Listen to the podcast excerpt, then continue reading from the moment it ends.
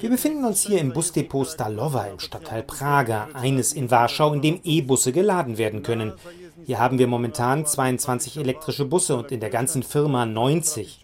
Das Ladegerät hier kann den Bus in 12 Minuten aufladen. Unsere Busse fahren täglich in die Stadt, vor allem über den sogenannten Königsweg von der Straße der Krakauer Vorstadt hinunter denn dort sollen jetzt nur noch E-Busse rollen. Sagt Adam Stawicki, Sprecher der städtischen Verkehrsbetriebe Warschau.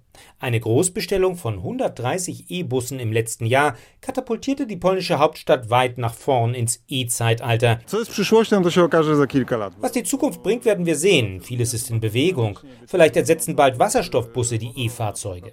Aber momentan bauen wir entschieden auf E-Busse, die wir in den nächsten Jahren kaufen werden. Das dass das Kohleland Polen in die Elektromobilität strebt, kommt nicht von ungefähr.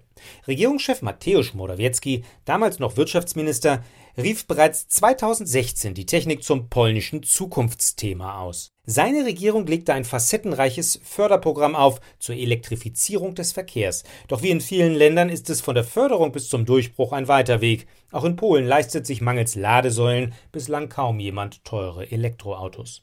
Im öffentlichen Verkehr dagegen sind E-Busse inzwischen keine bestaunten Raritäten mehr. Und regelmäßig werden die Busse zuvor im eigenen Land gefertigt, denn Polen ist einer der größten europäischen Bushersteller, sowohl konventioneller als auch elektrisch betriebener Fahrzeuge. Branchenexpertin Anna Skarbek-Żabkin